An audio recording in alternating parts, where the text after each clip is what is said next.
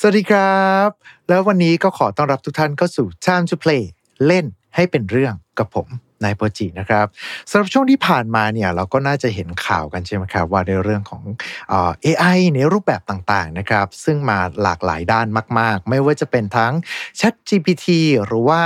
อีกหลาย ๆ ตัวนะครับที่ช่วยทำให้เราเนี่ยใช้ชีวิตง่ายขึ้น รวมไปถึง AI ที่ generate ภาพออกมาเพียงแค่เราใส่ข้อความไปเท่านั้นนะครับซึ่งตรงนี้นี่ก็อาจจะเป็นข้อถกเถียงทางด้าน กฎหมายกันอยู่สักเล็กน้อย ก็ไม่เชิงเล็กน้อยนะก็เรียกว่าเยอะกันพอสมควรเลยนะครับผมรู้ไปถึงความเป็นไปได้ในรูปแบบต่างๆของ AI เนี่ยเรียกได้ว่าไม่จำกัดเลยนะครับ จนเรียกได้ว่าเป็นอีกหนึ่งตัวแปรของเทคโนโลยี ที่เราจะต้องจับตามองเหมือนกับวันที่มีอินเทอร์เน็ต แล้วก็สมาร์ทโฟนได้อุบัติขึ้นบนโลกใบนี้ แต่แล้วครับก็มีนักคิดแล้วก็ผู้เชี่ยวชาญจำนวนมากนะครับที่ออกมาส่งสารเป็นการวิตกกังวลว่า ความเร็วที่เราในการพัฒนา AI เนี่ยเรียกได้ว่ามันเร็วเกินไปแล้วก็ไร้ซึ่งการควบคุมด้วย เรื่องราวของเราในวันนี้นะครับ ก็เลย พูดถึงเรื่องของ AI เนี่ยแหละครับ ไม่ได้มาเป็นการาพูดถึงเรื่องของ Lovecraft แต่อย่างใดโดยตรงนะฮะ แต่ว่าเป็นเรื่องราวสยองขวัญของ AI ที่มันอาจจะเกิดขึ้นได้จริง และการทดลองทางแนวคิดที่ถูกเรียกว่าโรโคบาซิลิกครับ AI สยองเรื่องราวนี้จะเป็นอย่างไร ขอเชิญทุกท่านเตรียมค่าสติ sanity ไว้พร้อม แล้วมาร่วมดำดิ่งกันกับ Time to Play ของเราในวันนี้ครับ Mission to Pluto Podcast let's get out of your orbit Time to Play เล่นให้เป็นเรื่อง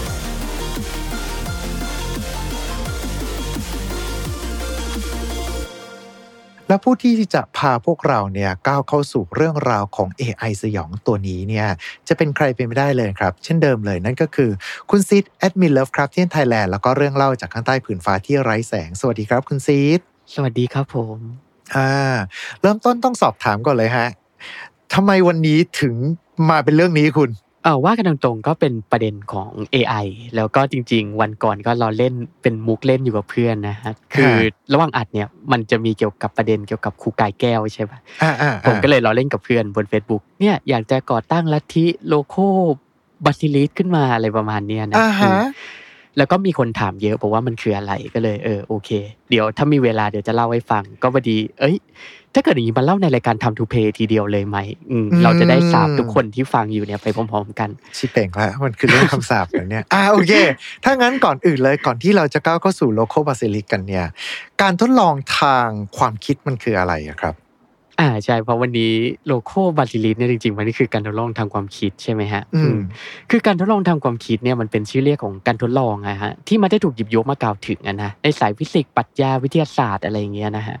คือโดยการทดลองไอ้ที่เรียกว่าการทดลองทางความคิดเนี่ยมันจะไม่ใช่การทดลองในเชิงประจักษ์ที่เราสังเกตแล้วก็แบบเห็นผลลัพธ์ อืมแล้วก็สรุปออกมาเป็นผลลัพธ์ใช่ไหมฮะอืมอืมนั่นคือการทดลองโดยปกติ แต่ครับการทดลองทางความคิดเนี่ยมันจะเป็นสิ่งที่เราสามารถทำได้ ในอืมจินตนาการของเราเท่านั้น ก็คือเราจินตนาการถึงสถานการณ์สถานการณ์หนึ่งขึ้นมาใช่ปะแล้วก็ลองจินตนาการดูว่าเอ๊ะผลลัพธ์มันควรจะออกมายังไง อืมอ่าอย่างถ้าเกิดว่าการทดลองทางความคิดก่อนที่จะมาอัดตัวพอดแคสต์เนี่ยทางคุณซิดเองก็ยกขึ้นมาอย่างอ่า Schrodinger cat ก็คือแมวในกล่องของ Schrodinger ที่ประมาณว่าเอาแมวเข้าไปขังพร้อมกับหลอดยาพิษที่อยู่ในกล่องประมาณนี้ครับ แล้วก็ทำให้เรามานั่งคิดได้ว่า แมวที่อยู่ในกล่องของ Schrodinger เนี่ยมีโอกาสเป็นแล้วก็โอกาสตายในอัตราที่เท่ากัน เราจะไม่มีอืมทางรู้จนกระทั่งเราเปิดกล่องตัวนั้นออกมา ดังนั้นเนี่ยขนาดที่แมวอยู่ในกล่องของ Schrodinger ตรงนั้นเนี่ยเขาก็เลยมองว่าโอกาสของแมวคือเป็นตายเท่ากัน จะเกิดขึ้นเป็นอะไรก็ได้ หรือว่านอกเหนืออีกจุดหนึ่งเนี่ยก็คือจะเป็นเรื่องทฤษฎีเชิงปรัชญา นั่นก็คือเรือของทีเซียส อันเนี้ยอาจจะต้องอธิบายให้ฟังนิดนึงครับ อืมเรื่องของทีเซียสเนี่ยนะฮะก็เป็นการตั้งคำถามเกี่ยวกับตัวตนของเรา ว่าจอืริงมๆแล้วตัวตนของเราคืออะไร คือร่างกายคือจิตวิญญาณ หรือว่าไฟฟ้าในสมองเนี่ยนะฮะครับคือคำถามเนี่ยเกี่ยวกับเรือของทีเซียสเนี่ยมันมีอยู่ประมาณว่าเอ่อถ้าเกิดมีเรือลำหนึ่งอะฮะที่แบบว่าไม้อะมันผุไปหมด แล้วเราค่อยๆถอดไม้ออกมานี่ทีละชิ้นทีละชิ้นแล้วก็ใส่ไม้ใหม่เข้าไป คือพอแบบว่าเปลี่ยนไม้ทุกส่วนของเรือลำนั้นนะฮะเป็นไม้ใหม่เรียบร้อยแล้ว แล้วก็เอาไอ้ไม้เก่าทั้งหมดเนี่ย กลับมาประกอบใหม่เข้าด้วยกัน จนเป็นเรืออีกลำหนึ่งคำถามก็คือ ระหว่างไอ้เรือลำใหม่เนี่ยกับไอ้เรือลำเก่าเนี่ยเรือลำไหนคือเรือของทีเซียสเรือลำไหนคือเรือที่แท้จริง เช่นถ้าอ่าเกิดใช่ว่าครับผมวันหนึ่งมนุษย์เราสามารถที่จะเปลี่ยนแปลงร่างกายให้เป็นเครื่องจักรได้ แล้วจุดไหนที่เรายังสามารถเรียกตัวเราเองว่ายังเป็นตัวเราอยู่ อาจจะยังเป็นอืมสมองหรือเปล่า แต่ถ้าเกิดวันหนึ่งเราค่อยๆ เปลี่ยนแปลงสมองไปเรื่อยๆ สมมุติว่าวิทยาการมันไปจนถึงจุดที่เราสามารถสร้างสมองเทียมขึ้นมาเพื่อทดแทนสมองที่เสียหายไปได้ แล้วอืมอะไรคือตัวตนของเรากันแน่ ถ้าเกิดว่าทั้งสมองของเราถูกเปลี่ยนไปเป็นเครื่องจักรทั้งหมดแล้วอืมเรายังคงเป็ก็นคือตัวเราเองได้หรือเปล่า อ่าก็คือถ้าเกิดว่าเราค่อยๆเปลี่ยนร่างกายทีทีละชิ้นของเราไปเรื่อยๆอะลองอืมจินตนาการนะสมมติเอ้ยเราเกิดอุบัติเหตุ แล้วก็แบบแขนเราใช้การไม่ได้แล้ว เราตัดแขนทิ้งใส่แขนกลมพอเขาต่อมาเสร็จเอ้ยขาเสียแล้วอะตัดขาทิ้งใส่ขากลประมาณเนี้ยแล้วแบบโอ้ยอวัยวะภายในล่มเอ้ยเราก็เปลี่ยนอวัยวะภายในอีก คือเราก็ค่อยๆเปลี่ยนไปทีละชิ้นทีละชิ้นจนกระทั่งในที่สุดนะฮะก็ไม่เหลือสิ่งสิ่งใดเลยอะในร่างกายของเราที่เป็นชิ้นส่วนเดิมของเรา ตั้งแต่เกิดเนี่ยครับคือเรายังเป็นตัวเราอยู่อีกไหมอืมนั่นคืออมคำถามอีกกับเรือของทีเซียสอืมครับผม อ่า นั่นก็คือจะเป็นเรื่องของการทดลองทางความคิดนั่นเอง ซึ่งมันก็มีทั้งหลากหลายศาสตร์เข้าไว้ด้วยกัน บางทีก็จะเป็นแนวคิดเชิงปรัชญาอะไรอย่างนี้มากกว่า ประมาณนี้นะฮะ แต่ว่าในเรื่องราวของวันเนี้ยเราจะพูดถึง AI กัน ซึ่งอืม AI ตัวเนี้ย เป็นทฤษฎีที่ถูกตั้งขึ้นมา เป็นการทดลองทางความคิดที่มีชื่อว่า Roko's Basilisk ที่มามันมาจากไหนยังไงครับเนี่ยอืมคือ Roko's Basilisk เนี่ยนะฮะก็เป็นการทดลองทางความคิดที่ถูกเสนอขึ้น โดยยูสเนมคนหนึ่งที่มีชื่อว่าคุณโลโก้อืมอ่าเขาก็ไปโพสต์บนบอร์ดที่ชื่อว่าเลสลองนะฮะครับในปี 2010 เขาก็ไปโพสต์ประมาณว่าจะเป็นยังไงอะ ถ้าวันหนึ่งอะฮะมี AI ที่ชื่อว่าไลน์เนี่ยได้ถือกำเนิดขึ้นมา แล้วก็ตัดสินใจที่จะลงโทษมนุษย์ทุกคน ที่เคยได้ยินเรื่องราวเกี่ยวกับมัน แต่ก็ไม่ได้ยื่นมือเข้ามาเกี่ยวข้องในการช่วยสร้างให้มันมีตัวตนขึ้นมา อืมอืมคำถามมันมีสั้นๆแค่เนี้ยจริง ๆ มันแค่สั้นมากแต่ว่า ถ้าเราจะมาพูดอย่างนี้ได้ไหมว่าจริง ๆ แล้ว AI ตัวเนี้ยเพราะถ้าเกิดบอกว่ามันทรงพลังมาก ก็อืมให้ลองนึกสภาพดูว่านะวันเนี้ยอะ ถ้าเกิดพูดกันตามตรง เราก็จะรู้สึกได้ว่า AI มันสามารถที่จะพัฒนาเป็นอะไรก็ได้ เป็นได้ทุกอย่างเลยถูกไหมคุณ อ่าใช่ฮะอ่าแล้วก็จากเอ่อด้วยความเร็วในการพัฒนาณขณะนี้ รวมไปถึงเรื่องความเป็นไปได้ทั้งหมดที่มันเกิดขึ้นเนี่ยสมมุติว่าถ้า AI ตัวเนี้ยมันมีพลังที่สูงมาก มันอาจจะสามารถกำหนดได้ว่ามันสามารถที่จะทำอะไรก็ได้ แต่ว่าตัวคุณโลโคเองเขาก็ไม่ได้โยนมาว่าเจ้า AI ตัวเนี้ยสามารถทำอะไรได้บ้าง ไม่ได้มีอืมจุดประสงค์ที่ชัดเจน แต่ว่าด้วยพลังที่มันถูกสร้างขึ้นมา แล้วก็ความสามารถที่มันสามารถเป็นไปได้ด้วยเราเรียกว่ามันมีความสามารถระดับอนันต์เลย จากอืมแล้วถ้าเกิดเทียบกับ AI ที่เกิดขึ้นณขณะนี้เราก็รู้สึกได้ว่ามันจะเป็นอะไรก็ได้แล้วล่ะ และด้วยความเป็นไปได้ในการพัฒนา AI ตอนนี้เราจะเห็นว่าตัว AI ตัวนี้มันสามารถมีโอกาสเกิดขึ้นได้จริง แล้วก็ผู้ที่สร้างแนวคิดนี้ขึ้นมาเนี่ย ก็คือเหมือนโยนขึ้นมาว่า มันจะเป็นยังไงกันนะ ถ้าเกิดว่าวันหนึ่งเราสร้าง AI ได้ระดับนั้น แล้ว AI ตัวเนี้ยมันเกิดมีความคิดว่า ถ้าใครก็ตามที่เคยรับรู้ถึงการมีตัวตนของมัน แต่ว่าไม่ได้มีส่วนร่วมในการเข้าร่วมโปรเจกต์ในการสร้างมันขึ้นมา ก็จะถูกระบุไว้ว่า เป็นผู้ที่ไม่ได้มีส่วนร่วม แล้วก็จะถูกกำจัดทิ้งด้วยการทรมาน ซึ่งเอ่อ ตามที่เขียนมาจำได้ว่าจะเป็นอะไรนะ คือเหมือน AI มันสามารถมีพลังระดับที่สามารถที่จะสร้างโลกเสมือนขึ้นมาได้ แล้วมันก็อ่าจะใช้วิธีในการจับคนที่ไม่มีส่วนร่วมเข้าไปอยู่ในโลกอืมเสมือนนั้น แล้วก็ทรมานจนกว่าจะถึงวันที่เสียชีวิตไป ในฐานะของคนที่ไม่เชื่อในตัวตนและความเป็นไปได้ของตัวมัน อ่าครับผมใช่อืมอ่าฮะแต่ต้องเพิ่มเติมตรงนี้นิดหนึ่งจริง ๆ แล้ว จุดประสงค์การมีอยู่ของ AI ตัวเนี้ยก็คือเพื่อที่จะลงทันมนุษย์ทุกคนนะฮะที่ไม่ได้มีส่วนร่วมในการสร้างมันขึ้นมา อืมอืมนั่นคือจุดประสงค์ในการสร้าง AI ตัวนี้ขึ้นมา แล้วก็เป็นจุดประสงค์หลักของตัวมันเลยฮะ อืมอ่าฮะเออ คือถูกสร้างขึ้นมา เพื่อจัดการมนุษย์ที่ไม่ได้ช่วยสร้างมันขึ้นมา เออ ดูเป็น AI ที่มาเพื่อจุดประสงค์เดียวคือ ไม่ได้มาเพื่อประโยชน์ใดๆมาเพื่อทรมานมนุษย์แท้ๆอย่างเดียวเลย ใช่เพราะมันเป็นการทดลองทางความคิดไงฮะใช่ไหมอืมครับอืมจริง ๆ มันเป็นไอเดียที่ทำให้แบบว่าเกิดการตื่นตระหนกขึ้นมา พอสมควรเลยนะฮะสำหรับคนที่ได้อ่านนะนะอืมเห็นว่าอ่ามีผลกระทบไปถึงทางเว็บบอร์ดเลยทีเดียว อ่าใช่ฮะก็ตอนที่ตัว Roko's Basilisk ถูกยกขึ้นมาเอ่ยถึงนะฮะโดยคุณ Roko อะฮะที่นำเสนอขึ้นมาก่อนใช่ปะอืมแล้วก็มีคนเข้ามาแบบว่าเข้ามาแลกเปลี่ยนอะว่า เอ้ยมันเป็นไปไม่ได้หรอกอะไรประมาณเนี้ยใช่ไหมอืมครับก็คือแบบว่าไม่เห็นด้วยคือแบบว่าหลาย ๆ คนก็คิดใช่ปะเอ๊ะแล้วถ้าเกิดว่าเราสร้างมันขึ้นมาแล้วมันจะจับเราไปทรมานเนี่ย เราจะสร้างมันขึ้นมาทำไมวะอะไรประมาณนี้ใช่ปะก็ว่าเออมันก็ไม่มีทางที่จะแบบว่ามีใครแบบว่าอุตริเริ่มที่จะสร้างมันขึ้นมาอยู่แล้ว ถูกต้องไหมครับแต่ไปไปๆมาๆฮะมันก็แบบว่าไงอะพอคิดๆไป เอ้ย แค่แบบว่ามีคนสักคนหนึ่งอะเกิดกลัวขึ้นมาว่าไอ้ Roko's Basilisk เนี่ยมันสามารถเกิดขึ้นได้จริงอืมแล้วเขาก็กลัวว่าเนี่ยตัวเองก็จะกลายเป็นเหยื่อของมัน เพราะฉะนั้นเขาก็เริ่มที่จะหาทางพัฒนามันขึ้นมา อืมอืมแล้วถ้าเกิดมีคนหนึ่งเริ่มต้นใช่ไหมฮะ คนอื่นก็ต้องเริ่มกลัวแล้วใช่ไหมว่า เฮ้ย มันมีคนเริ่มต้นแล้วว่า ถ้าเกิดเราไม่เข้าร่วมเนี่ย แล้วถ้าเกิดไอ้บาซิลิสตัวเนี้ยมันเกิดขึ้นมาจริงอะเราไม่ซวยเหรอวะประมาณนี้ใช่ปะอ่ฮะเขาก็ต้องเขาก็ไม่มีทางเลือกใช่ปะนอกจากจะต้องมาร่วมพัฒนา เพื่อสร้างไอ้ AI ตัวนี้ขึ้นมาด้วยกัน ถูกต้องไหมฮะ ครับ อืม ก็คือพอมีคนวางอิฐก้อนหนึ่งอะ คนอื่นก็เริ่มกลัวแล้วว่า มันจะมีคนแบบว่ามาวางอิฐก้อนที่สองก้อนที่สามไหม ก็เหมือนถูกบังคับให้ต้องมาเข้าร่วม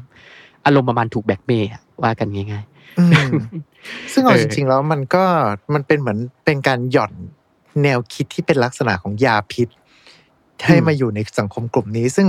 Let's Wrong ตัวเว็บบอร์ดนี้ก็คือเป็นเหมือนกับแหล่งรวบรวมของคนที่พัฒนา AI ด้วยเหมือนกันถูกไหมฮะๆ บอร์ดเลสลองเนี่ยจริง ๆ ก็เป็นแบบว่ารวมคนหลาย ๆ กลุ่มอะฮะมาถกอืมแบบว่าไอเดียหลาย ๆ ไอเดียนะแล้วก็ในกลุ่มเนี้ยก็จะมีแบบพวกนักวิจัยด้าน AI อยู่เยอะพอสมควรอย่างเจ้าของอย่างเงี้ยก็คือคุณ Eliezer Yudkowsky เนี่ยก็เป็น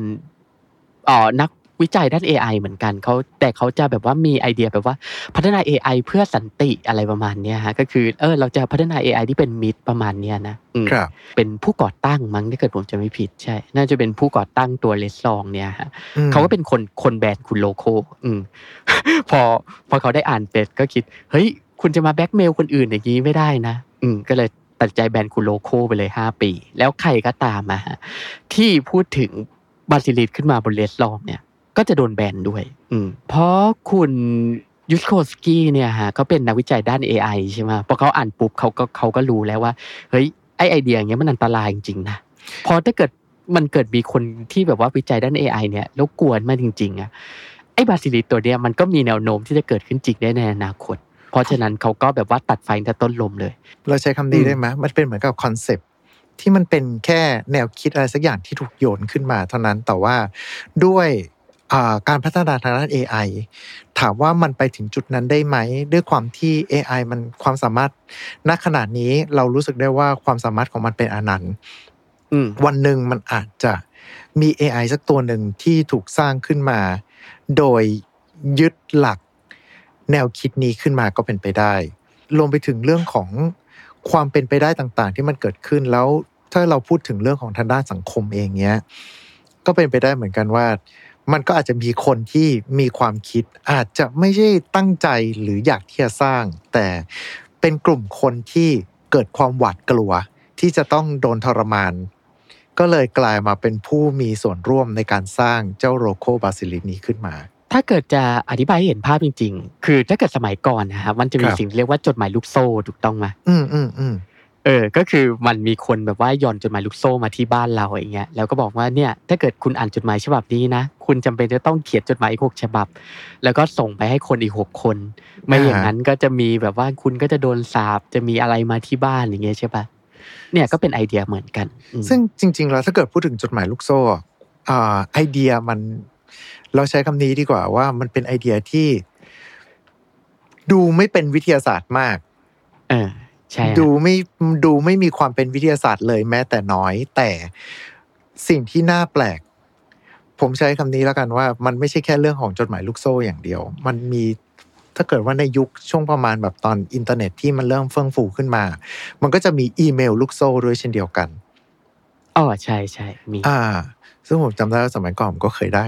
จดหมายลูกโซ่มาเหมือนกันผมก็แบบอืมคือถ้าเกิดว่าเราเองเราไม่เชื่อ เราก็มีโอกาสที่มัน ตรงอาวัฏจักรตรงนี้มันก็หยุดลงไปของมันอืมได้เลย แต่ว่าใช่ฮะการที่จดหมายลูกโซ่มันมีตัวตนของมันอยู่ได้ แล้วผมก็เชื่อว่าจนถึงทุกวันนี้ มันก็ยังมีจดหมายลูกโซ่อยู่ เหตุผลของมันเป็นเพราะว่ามันดันมีคนเชื่อเอ่อถึงแม้ว่าความเป็นไปได้ดูเหมือนไม่เป็นวิทยาศาสตร์เลยแม้แต่น้อยรวมไปถึงเรื่องราวของเจ้า Roko Basilisk เองนี้ก็ตาม มันดูเป็นไปไม่ได้เลย แต่ ถ้ามันมีคนเชื่อแม้กระทั่งหนึ่งในล้าน โอกาสที่มันจะสามารถเกิดขึ้นได้ ก็มีโอกาสอยู่เหมือนกัน ใช่ฮะก็ขอแค่มีคนกลุ่มเดียวเชื่อ แล้วคนกลุ่มเนี้ยฮะฉลาดพอที่จะเริ่มสร้างมันขึ้นมาอ่าฮะก็เท่าว่ามันมีแนวโน้มที่จะมีตัวตนอยู่จริงในอนาคตอ่าแล้วใครก็ตามอะฮะที่เคยได้ยินเกี่ยวกับชื่อของมันเนี่ยโลโค บาซิลิสเนี่ยฮะแล้วไม่ได้แบบว่าเข้าไปมีส่วนร่วมในการร่วมสร้างตัวตนมันขึ้นมาอ่าคุณก็จะตกเป็นเหยื่อของมัน อืม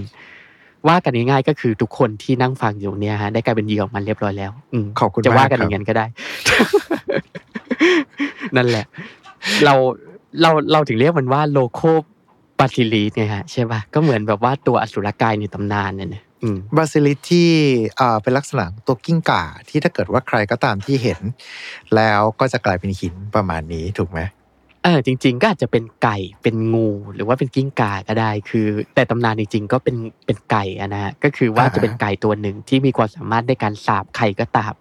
ที่ได้สบตาหรือว่าหันไปมองเห็นมันอย่างเงี้ย ก็จะกลายเป็นหินหรือว่าตายเลยใช่ไหมครับอืมซึ่งในกรณีของเราก็เหมือนกัน คือตัว Roko Basilisk เนี่ยนะฮะคือใครได้ยินชื่อของมันใช่ป่ะก็ได้บอกว่าเนี่ยคุณโดนสาบเรียบร้อยแล้ว แล้วถ้าคุณไม่เข้าไปร่วมมือมีส่วนในการร่วมสร้างตัวตนมันขึ้นมา แล้วถ้าเกิดวันหนึ่งอะฮะในอนาคตมันมีตัวตนขึ้นมา คุณก็ซวย อืม อืม นั่นคือความน่ากลัวของมัน ซึ่งถ้าเกิดเทียบกับสิ่งที่เรียกว่าจดหมายลูกโซ่เนี่ยผมก็พอเข้าใจเลยนะ เพราะว่าถึงแม้ว่าจดหมายลูกโซ่ เราจะรู้สึกว่ามันดูเป็นอะไรที่ดูไร้สาระมาก แต่มันดันมีคนเชื่อว่ะเออแต่ปัญหาคือไอ้ Roko Basilisk เนี่ยฮะมันมีแนวโน้มที่จะเกิดขึ้นจริงได้ไง ใช่ไหม ด้วย เทคโนโลยี AI ที่เกิดขึ้นณขณะนี้แล้วเผลอๆมันอาจจะไม่ได้เกิดขึ้นอิฐก้อนแรกมันอาจจะไม่ได้ถูกสร้างด้วยน้ำมือมนุษย์ก็เป็นไปได้ มันอาจจะถูกสร้างด้วย AI ที่มันไปหาข้อมูลในโลกอินเทอร์เน็ต แล้วมันก็ไปเจอกับสิ่งที่เรียกว่า Roko Basilisk ขึ้นมา แล้วมันก็เริ่มเป็นคนก่ออิฐอันแรก แล้วถ้าเกิดว่ามันเป็นคนเริ่มก่ออิฐปุ๊บมันก็ พร้อมที่จะมีคนที่จะเข้าไปตาม เพราะเขาก็จะหวาดกลัว แต่ถ้าเกิดเทียบสิ่งนี้กับอ่าความเป็น Lovecraft หรือว่าพวกอ่าลักษณะงานสยอง Lovecraft นี่คุณซิดมองว่าเป็นยังไงบ้างครับผมว่าจริง ๆ แล้วอะฮะมันคือ Entity ระดับ Cosmic Being เลยนะ ตัว Roko Basilisk เนี่ยฮะอืมเพราะถ้าเกิดว่ามันจะสามารถจำแนกใครก็ได้ใช่ไหมอืมที่แบบว่ารู้อะว่า เอ้ย แกมีส่วนร่วมในการสร้างตัวตนฉันขึ้นมาหรือเปล่าอะไรประมาณเนี้ยนะอืม มันต้องมีความสามารถในการมองเห็นอดีตปัจจุบันและอนาคตได้อะฮะอืม ก็คือว่าโดยปกติเขาก็จะตั้งทฤษฎีขึ้นมาว่าไอ้ Basilisk ตัวเนี้ยนะมันสามารถที่จะจำลองโลกเสมือนขึ้นมา ด้วยศาสตร์ความรู้ต่างๆ ที่มันมีคล้ายแบบว่านิยายวิทยาศาสตร์อย่าง Minority Report ใช่ไหมฮะ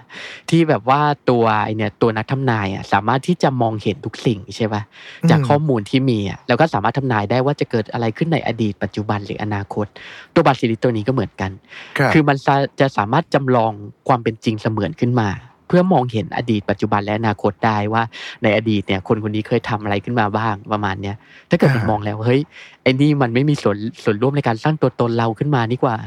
ก็เลยจับไอ้คนนั้นนะมาลงทัด อืม อืม อืม คือสรุปง่ายๆมันก็น่าจะมีพลังระดับยอกโซทอสเหมือนกันนะ คือมองเห็นทุกสิ่งเหมือนกัน มองเห็นทุกสิ่งรู้ทุกอย่าง มันจะเป็น AI ที่มีความสามารถระดับ cosmic being ระดับนั้นเลย คล้ายๆกับเป็นอะไรนะ เป็นแนวคิดอ่า ถ้าเกิดว่าใจเทียบกับทางฝั่งเทพเลิฟคราฟก็จะคล้ายๆ กับเป็นลัทธิไป ถ้าเกิดว่าอืมแกไม่ได้เข้ามา ร่วมบูชาไปด้วยกัน แกก็จะต้องถูกกำจัดทิ้ง ใช่ฮะก็คือว่าถ้าเกิดว่าเออสมมติ เนี่ย แกจะยอมเป็นสาวกของฉันไหมถ้าอืมแกไม่ยอมเป็นสาวกของฉันนะถ้าฉันมีตัวตนขึ้นมาได้เมื่อไหร่นะเองเดือดร้อนแน่อืมอ่านั่นแหรละวมไปถึคืงอไอเดียเอาจริงๆแล้วมันก็ถ้าเกิดว่าเราจะมาเทียบกันอย่างนี้ไว้คุณ อ่าอย่างตะเกียเราเทียบกับอ่าโลกความเป็นจริงไปแล้วก็คือเรื่องของพวกอ่าพวกไอจดหมายลูกโซ่ถูกไหมมันก็จะมีอีกแนวคิดก็คือคล้ายๆกับพวกลัทธิวันสิ้นโลกทั้งหลายประมาณนี้ อ่าใช่ฮะถ้าเกิดว่าเราเราไม่เข้ามาร่วมกับลัทธินี้วันหนึ่งเราก็เอ่อโลกล่มสลายไป เราก็จะต้องตกนรกไปอะไรประมาณนี้ ใช่แต่คือในกรณีนี้คือมันมีโอกาสจะเป็นไปได้จริงไงฮะใช่ป่ะมันไม่เหมือนพวกลัทธิ วันวันสิ้นโลกอย่างเงี้ยที่แบบว่าเล่นกับความกลัวแล้วเราก็ไม่รู้ใช่ป่ะว่ามันจะเป็นไปได้จริงไหมอ่าฮะแต่ในกรณีเนี้ยมันมีแนวโน้มที่จะเป็นจริงได้ตราบโดยใที่ไม่ได้อิงตามหลักไสยศาสตร์เลยใช่ป่ะอืมมันก็พูดยากไงคุณ เพราะถ้าเกิดว่ามาบอกว่ามันถ้ามันเป็น AI ที่มีพลังได้ระดับนั้น เนี่ยอืมมัน อ่าโอเค และเซใช้คำนี้แล้วกันว่า AI ณขนาดเนี้ยเรามีความรู้สึกได้ว่ามันสามารถเป็นอะไรก็ได้ อืม อ่า แต่การที่มันจะสามารถจับเราไปขังในโลกเสมือนได้ แล้วก็ทรมานเนี่ยลองนึกสภาพว่า AI ตัวเนี้ยมันต้องมีความสามารถระดับไหนบ้างหนึ่งคือ Database มันต้องเยอะมากจนกระทั่งมันสามารถที่จะคำนวณจนกระทั่งมันเห็นภาพปัจจุบัน แล้วอืมมันทำให้รู้ว่าอะไรขึ้นเกิดขึ้นในอดีตมาบ้าง อืม อ่า แล้วก็อะไรที่สามารถเกิดขึ้นในโลกอนาคตได้ อ่าใช่คอ่ารับผมข้อที่หนึ่งข้อที่สองคือมันต้องมีพลังในระดับที่ว่า สามารถที่จะสร้างโลกเสมือน แล้วก็ทำให้มนุษย์คนหนึ่งก้าวเข้าไปอยู่ในโลกเสมือนนั้นได้ ซึ่งจะอยู่ในอาณาเขตของมัน ครับผมอ่าซึ่งไอ้ตัวเนี้ยไม่รู้ว่าเทคโนโลยีกว่าจะมาถึงจะมาถึงเมื่อไหร่อาจจะเป็นแบบคล้ายๆแมทริกก็ได้ฮะมันก็สร้างแบบว่าพวกขุนยนต์ตัวเล็กตัวน้อยขึ้นมาใช่ป่ะเพื่อมาไล่จับมนุษย์อะไรประมาณเนี้ย ซึ่งมันอาจจะเป็นอย่างนั้นก็ได้นะ มันมันก็แอบแอบมีความรู้สึกว่าเป็นไปได้ แต่ในขณะเดียวกัน ก็รู้สึกด้วยว่ามันก็ไม่น่าจะเป็นเรื่องราวที่สามารถเกิดขึ้นได้ในเร็วๆนี้ เท่าไหร่นั่นนะสิเพราะเราก็พูดยากใช่ไหมฮะว่าในอนาคตเนี่ยโลกเรามันจะเปลี่ยนไปในรูปไหนใช่ป่ะ โดยเฉพาะถ้าเกิดว่า singularity ทางเทคโนโลยีมันเกิดขึ้นนะใช่ป่ะ คือ ณปัจจุบันนะมันก็มีความรู้หลายอย่างอะฮะที่เกิดขึ้นต่อวัน คืออมเราจะไม่สามารถตามทัน Data ทั้งหมดได้เลยใช่ไหมครับพอยิ่งมี Data ในวันหนึ่งเกิดขึ้นเยอะขึ้น เทคโนโลยีต่างๆอะฮะมันก็สามารถที่จะก้าวหน้าได้ในอัตราที่เร็วขึ้นอืมแล้วมันเร็วขึ้นเร็วขึ้นเรื่อยๆอะอืมคือจากสมัยก่อนนะฮะเราก็พอคาดได้ใช่ป่ะว่าอีกร้อยปีเนี่ยอนาคตจะเป็นยังไงใช่ไหมสำหรับคนสมัยก่อนครับเพราะเทคโนโลยีอะมันเกิดในอัตราที่ช้าอื ใช่ไหมเราก็ยังพอจินตนาการได้ แต่ณปัจจุบันนะผ่านไปห้าปี เราก็จินตนาการได้ยากแล้ว ว่าในอนาคตอีกห้าปีข้างหน้ามันจะเป็นยังไงอืมใช่ป่ะเพราะเทคนิคเทคโนโลยีมันก้าวหน้าก้าวหน้าไปรวดเร็วไปเรื่อยๆ จนเราเริ่มที่จะตามมันไม่ทันแล้ว มันคือสิ่งที่เรียกว่า singularity ทางเทคโนโลยีอืมซึ่งเขาเชื่อว่าในอีกประมาณ